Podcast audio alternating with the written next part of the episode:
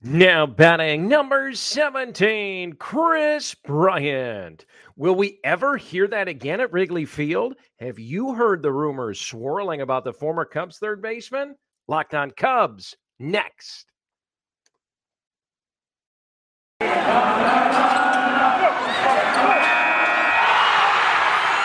are Locked On Cubs, your daily Chicago Cubs podcast, part of the Locked On Podcast Network, your team every day.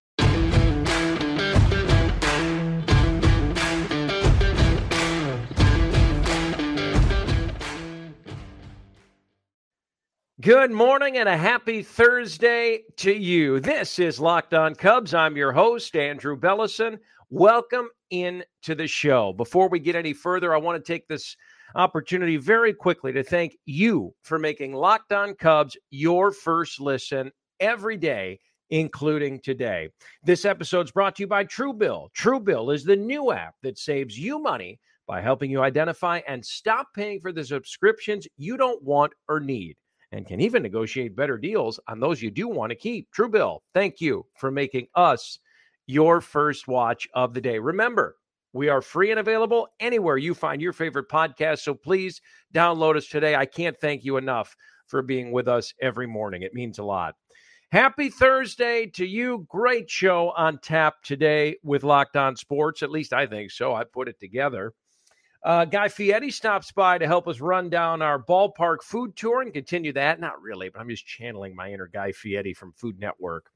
Get your scuba gear ready because we're going to take a deep dive into the Cubs bullpen of 2022 and what it might look like and what they should do from today on to reshape that pen a little bit. And the Kris Bryant rumors, have you heard them? They're out there swirling. Should this excite us or no? I break this down why it's very possible that a reunion could happen on the north side. First and foremost, have you heard the goings on? Let's dive right in. Okay. Baseball insider Robert Murray, in regards to a potential reunion with Kris Bryant on the north side, said this. This is something I've been working on behind the scenes for some time. I was told by somebody who would know Chicago, I would not rule it out. And it's been on my mind ever since. I'm tracking that one, he said. That's interesting. Robert Murray shed some light on a topic that many of us, I suppose, had wondered about, and that's bringing Kris Bryant back to Wrigley Field. Well, I have to ask you then is this what you wanted to hear? Does this excite you? Should it excite us? I mean, a reunion with KB would be peaches, right? I mean, that's that's what we all want. I don't know. Let's dig a little bit further. The Cubs seem fairly committed, and Jed Hoyer has mentioned this at length to spending some money this offseason. So that's the good news. They do not have a lot of money committed to payroll for the 2022 season. So there are funds out there to spend, in other words. Based on some of the experts' contract estimates, um, they're looking at Bryant anywhere between, say, six to eight year deals uh, with an average annual salary of 24, 25 million. So, depending on the length of the contract, they're predicting the experts 140-ish say to 200 million depending on the duration and where he were to end up here's why this would be a good move say for the cubs and why it would make sense before we get any further too just want to remind you please interact with us on social media at chicago cubs pa at Locked On Cubs on Twitter. We want to hear from you. It makes what we do here more fun. So please get with us, talk to me. Let's have some fun. The free agent class next year, uh, after the 2022 season, is extremely underwhelming. Um, I, I want to say that it's headlined probably by Trea Turner. And that's somebody that might even be locked up with an extension before then, anyways, and might not even hit the market. So I think you're going to see a lot of teams, as we saw a little bit of a, a spending spree before the lockout, i.e., the Mets, um, take a, a spend now approach in relation to maybe putting things off and waiting because this free agent class of 2022 um, is not the best. So there's there's one that's one reason this could happen. The Cubs could open the pocketbook again for KB. There was also much made about Kris and some of the other faces of the core before they were dealt away being a little PO'd um, about how things went down with the team upon leaving. While there might be truth to this, um, there have been multiple reports, though, since then saying that after Jed kind of took the the helm last year, the communication channels between the players and the front office opened significantly, and players relished in this. So, if there was bad blood uh, with with some of those guys in terms of the trades that took place at the deadline in 2021 it seems that since Jed and company have taken over that baseball ops department, the communication has opened. And, and obviously, talk is key. So, players that are still with the organization obviously much prefer that.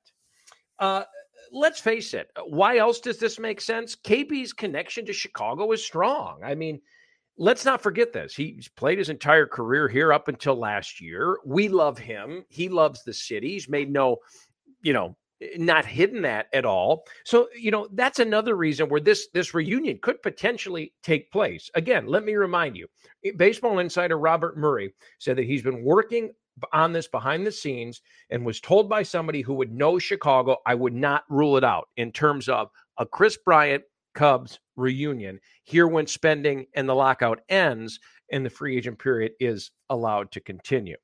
Now, let me say this Here's why I'm not hugely on board with this. You know, I said in the open, should this excite us? Well, on the surface, yeah, it should. I mean, this is Kris Bryant. This is, you know, one of the faces of your franchises for so long, dealt him away. You want to welcome him back, right? This is why I don't love this. This is kind of a three parter.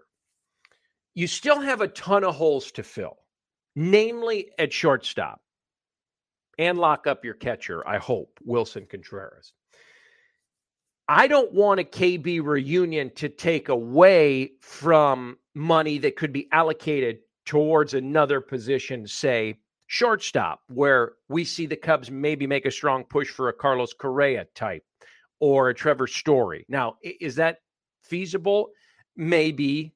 Some experts have Story going elsewhere, possibly the Mariners. I've heard that floated around. But Correa and the Cubs were linked, and he's going to get big money.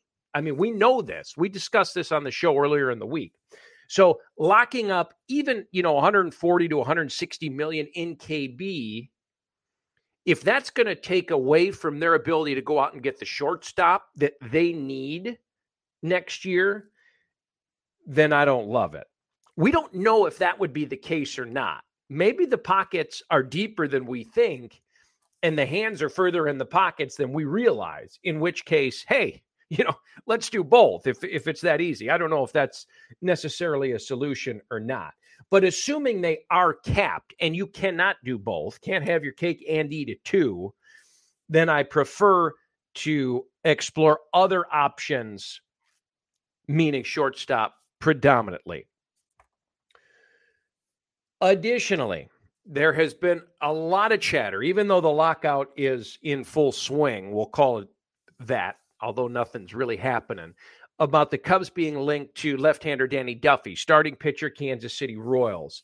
I'd relish the opportunity to have him added to the rotation with Marcus Stroman, with Wade Miley, with Kyle Hendricks. Throw Duffy in the mix there after this lockout ends. If that's if that if those rumors, if there's any truth to them, I'd much rather have that option and the shortstop option over KB. This is no knock on Kris Bryant. Having Kris Bryant back in Chicago in Wrigley would be awesome. I mean, man, that would be a cool reunion. And I don't think any Cub fan would not want to see that necessarily.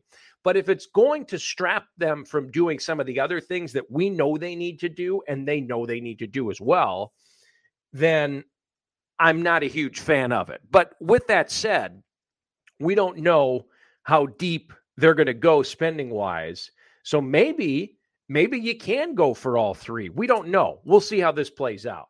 interesting rumors. Hey, this is all we got. We're locked out. We're drawing at straws here. We'll have to have to wait and see uh, see how this plays out. Only time will tell. Up next, I want you to get your scuba gear ready. We're going to take a deep dive into the Cubs bullpen of 2022. I'm going to share some ideas with you of the route I would go to reshape it. Before we talk about that, though, I want to uh, take a moment to remind you that Bet Online has you covered for all season long. Props, odds, lines, better than ever before. Bet Online remains your number one spot for all the sports action all season long. Make sure you head to their new updated desktop and mobile sites to sign up today, and you'll receive a 50% deposit bonus on your first deposit. That's right, 50%. All you have to do is use promo code locked on, L O C K E D O N. From basketball to football to the National Hockey League, boxing, UFC, right to all of your favorite Vegas casino games. Don't wait to take advantage of all the amazing offers available for the 2021 season. Bet online is the fastest and easiest way to bet on all of your favorite sports. I don't know if you've heard about Stance Apparel lately, but they just launched a brand new line of awesome active apparel. Plus, it's holiday gifting time, and Stance is literally the coolest gift that you can give. Everything is so comfortable. Their hoodies, their joggers, their shirts, their socks, so well made. And it's different than the boring old socks, underwear, and apparel that we always have to settle for come holiday season. Founded in 2009, Stance Apparel represents a radical reinvention of socks, underwear, and active apparel. With a sharp focus on comfort, quality, and creativity, Stance brings an atypical aesthetic alongside some of pop culture's hottest collaborators for the ultimate in style and self expression. Because after all, everything you wear should be a direct extension of who you are and how you feel. They have a great new collection. Few of them, actually. Batman, The Goonies, Star Wars, Major League Baseball. Check them out today. Stance believes that the perfect fit matters more than fitting in. Those who feel good do good. Go see for yourself. Register for an account at stance.com and get 15% off your first purchase. Use promo code locked on at checkout. L O C K E D O N. Stance.com, 15% off. Enjoy the color and comfort of a life less ordinary with Stance. Locked On Cubs rolls on after this.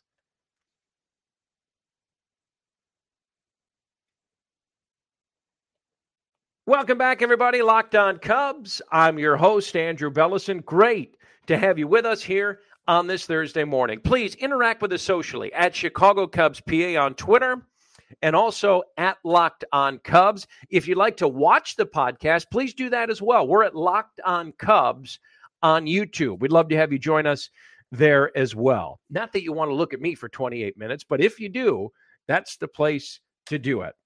So, do you have your your mask and your oxygen tank? Because we're diving down deep. It's time to take a look at the Cubs bullpen of 2022. To the naked eye, things are really bad, right? No, not necessarily. There's one constant in life I get. Well, there's several constants in life taxes, death, and every Major League Baseball team saying that they need bullpen help every winter. But it's true things for the Cubs and their bullpen are not as sour as they seem or as sour as they got in the middle of last year. Let me remind you real quick. This baseball team was 38 and 28, 10 games over 500 as late as June of the 2021 season. 38 and 28, pretty darn good. That was due in large part, obviously before the fire sale, but that was due in large part to the the success the bullpen had. I mean, let's face it, these starters on this club were not going deep into games, and the bullpen was really eating the slack. Kimbrel, Tepera, Chafin all dealt away. They seemed like automatic, right? If you got them the ball mid sixth on, seven, eight, nine, it was like done deal. Here's the good of what we have here Cody Heuer solid back half guy. came over from the Sox in the Kimbrel deal. He's very much a part of the mix here in 2022. Rowan Wick, healthy again, got healthy towards the end of last year after several lingering injuries, most notably uh, an oblique issue. Then you got the young guns, say, that can be pieced into this in several different spots. Potential rotation pieces, if not, slide over to the bullpen to make the bullpen that much better. These guys I'm talking about are your Keegan Thompsons, Justin Steele, uh, Adbert Alzolay, whom I'm a big fan of. I, I think we're going to see really good things from him. Um, moving forward. Again, all candidates for the rotation, but a Duffy signing, you know, a Danny Duffy signing, which we talked about a little while ago, would slot them into longer relief and therefore beef your bullpen up that much as well. So that's why it'll be interesting to see how the free agent market with the rotation pans out to see the final shape here of the Cubs pen. Brailyn Marquez will be used, according to Jed, all over if healthy. He's a pitching weapon, he calls him. Um, so that'll be interesting to see too, as as as long as he is ready to go physically hundred uh, percent.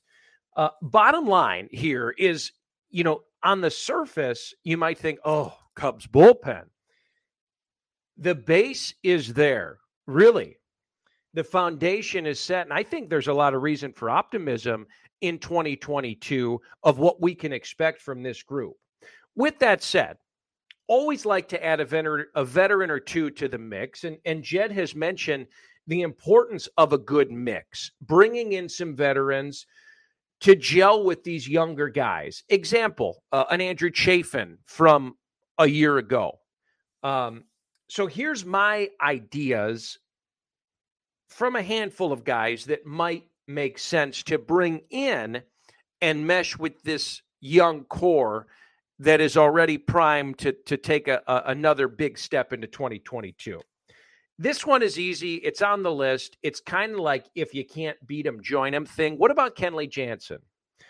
Another spectacular year in 2021. Plenty still left in the tank after he had, you know, some doubters going into last season. Last year, as a matter of fact, check out these numbers 69 innings, which was the third most of his entire career um, and only seven plus innings shy of his high water mark, which came back all the way in 2013. So clearly he's healthy. Um, along with that, incredible ERA, 222, best mark he's had since 2017 and 2016, where he had 183 and, one, and 132 respectively in the ERA department. So, I mean, Kenley, you know, a guy that we've seen on the opposite side with the Dodgers for so long and how tough he is. You Kind of think of him at the back end of this pen with some of those guys that are already in place that we talked about. That could be pretty scary. This next plan, you know, if Jansen is going to get big, big money, and you just don't want to invest like that in the pen because you never know from year to year, which is true out of those roles. This is kind of a two parter. So, 1A, bring back Andrew Chafin, right? Dealt him to the A's at the deadline. Bring the sheriff back to town he's definitely someone the Cubs should target, in my opinion, um, and at least make a phone call once the lockout's over. Like I said, Tepera to Chafin to Kimbrel last year almost ensured the Cubs a victory if you got them the ball from the sixth inning on. They were great before the deals were made at the deadline. Love to bring him back in as a, a mentor and a very quality pitcher as well out of that pen if you went that route. How about a coupling that with a Ryan Tepera reunion? Tepera, again, and Chafin had so much success together. He was a, a key piece of that Cubs three headed monster at the back of the bullpen. Um, he went on to put really even better numbers up after the deal to the South Side as he went over to the White Sox in the Kimbrel deal. In a Cubs uniform, he had a 290 ERA. With the Sox, he worked to a two and a half mark which was really great. All told, 279 for the year last year, establishing himself really before the trade as, as a legitimate bullpen arm. And you bring those two back, familiar surroundings, had good success. I like that tandem to mix with what you already got. Just a thought. We'll see how it shakes out. If you don't want to garner big time cash in a guy like Jansen, which I get, I mean, that's scary this would potentially allow you more flexibility. Um, it's it's not eh, neither of those guys are going to uh, command big, big, big money, not Jansen type money, you would think. I've always been a little leery of putting big time coin into one guy coming out of the pen. There's so much flux and change from one year to the next outside of a handful of guys who have this sustained success out of major league bullpens that maybe a, a, group of guys at a lesser contract for each is the smarter way to go. We'll see. Here's my wild card pick for the Cubs bullpen Mychal Givens. Rockies traded to the hmm. Reds down the stretch as they tried to make a playoff push last year. Veteran guy made the move full time to pitching in 2015. Fastball, slider, change, higher leverage guy, not a ton of save opportunities or situations for him, but has found success in the bullpen since becoming a full time pitcher. Now, strong back half guy. Here's the key, in my opinion, here. Only made four million bucks last year. Drawing interest from the Phillies and the Royals. Is he going to make more than four? this year? Probably, but it's a cheaper option going forward with a huge potential upside. I like the idea of this. Again, we'll see how all this unfolds. You know, GM legacies, in my opinion, often hinge on how they continue to manage their respective bullpens throughout the course of a season and years after uh, years upon years. Um, I wouldn't call this a total rebuild project by any means. I think the base is there, and I think the Cubs bullpen in 2022 can resume the success they had in the first half of 21 with a little bit of help. And you bet that the uh, Jed and company, excuse me, are going to go out there and make that happen as soon as this lockout is lifted. After this, I channel my inner Guy Fieri as our ballpark food tour rolls on. Top 20, here we come. This is Locked On Cubs. I'm Andrew Bellison.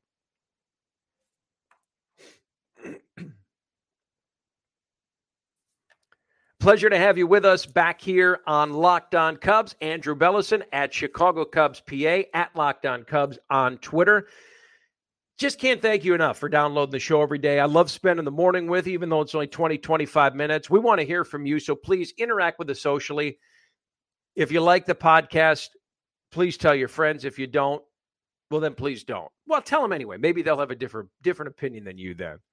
We've been going around ballparks virtually in the major leagues to rank their food choices um, worst to first, best offerings, and then the best offering at each of those parks. We finally reached the top 20. So here we go. We're going to pick it up. The number 20 best ballpark for food in Major League Baseball takes us out west a little bit to Denver. Coors Field in Colorado. Simple approach. Their best item, though, the Helton Burger it fits, right? One of the best players, if not the best player in franchise history. They have a ton of unique offerings there. It's a really cool ballpark if you haven't been. Obviously, the scenery speaks for itself. They have a bona fide brewery right on premises where Blue Moon actually itself was first crafted. You want to get brave? Rocky Mountain oysters, which are essentially deep fried bull testicles, no joke. Maybe you don't have the palate for that. They're op- they're they're available if you do. If you're looking for more classic baseball fare, it's the Helton Burger, number 17. Eh, as simple as it gets. Diced onion, sliced pickle chip, special sauce. You can't go wrong with a burger at a ball game. The Helton Burger and Coors Field come in at number 20 on our list. Fast forward way out east now, down to 19. We're in the teens. Fenway Park in Boston. Overall, 19 out of 30 for their food offerings. What's the best item at Fenway Park? A Fenway Frank. Keep it simple. A classic dating back to the Babe Ruth era. Enough said. Our ballpark tour rolls on to number 18, and we head back west a little bit and south to Globe Life Field in Texas. What's the best item they have in their concession offering? It's called a boomstick. That's right. Maybe you've never heard of this, but legit, it's a BA two foot long hot dog. No joke. Check this out on Google if you haven't seen it. Google Boomstick at Globe Life Field. The dish itself is Globe Park's originally notorious boomstick that comes, get this, soaked with chili and cheese, and it's probably the best thing available at the ballpark. It is definitely a heart doctor's best friend. But if you're into oversized hot dogs smothered in chili and cheese, this is for you. Finally, number 17, final stop for the day. We come back to the Midwest and head up north to our buddies at Wrigley North, Miller Park. I'm sorry, American Family Field in Milwaukee. They have something called brachos. And I'll be honest, I've always liked Miller Park. I think it's a nice place to watch a game, easy in and out. Tailgating is fun as it gets. If you haven't had a bracho, this is kind of how I would describe it. This is their best offering.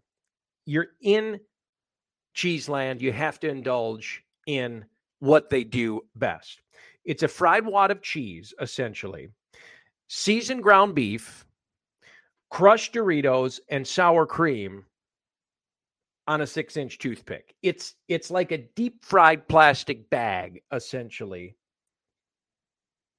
dancing in the wind. I mean, this is only in Milwaukee. So if your arteries aren't clogged enough from the two foot hot dog smothered in chili and cheese from Globe Life Field in Texas, head to uh, American Family Field, get a bracho, and maybe then go take a walk and digest a little bit.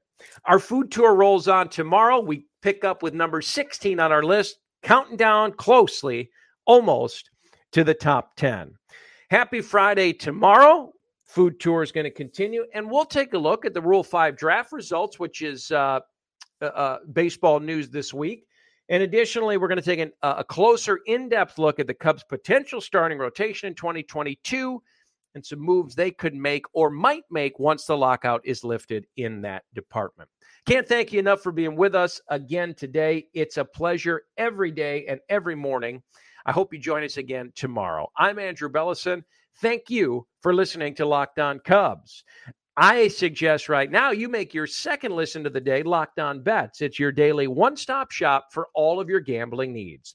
Hosted by your boy Q with expert analysis and insight from Lee Sterling. It's free and available on all platforms. Have a wonderful Thursday. We'll see you tomorrow. Bye, everybody.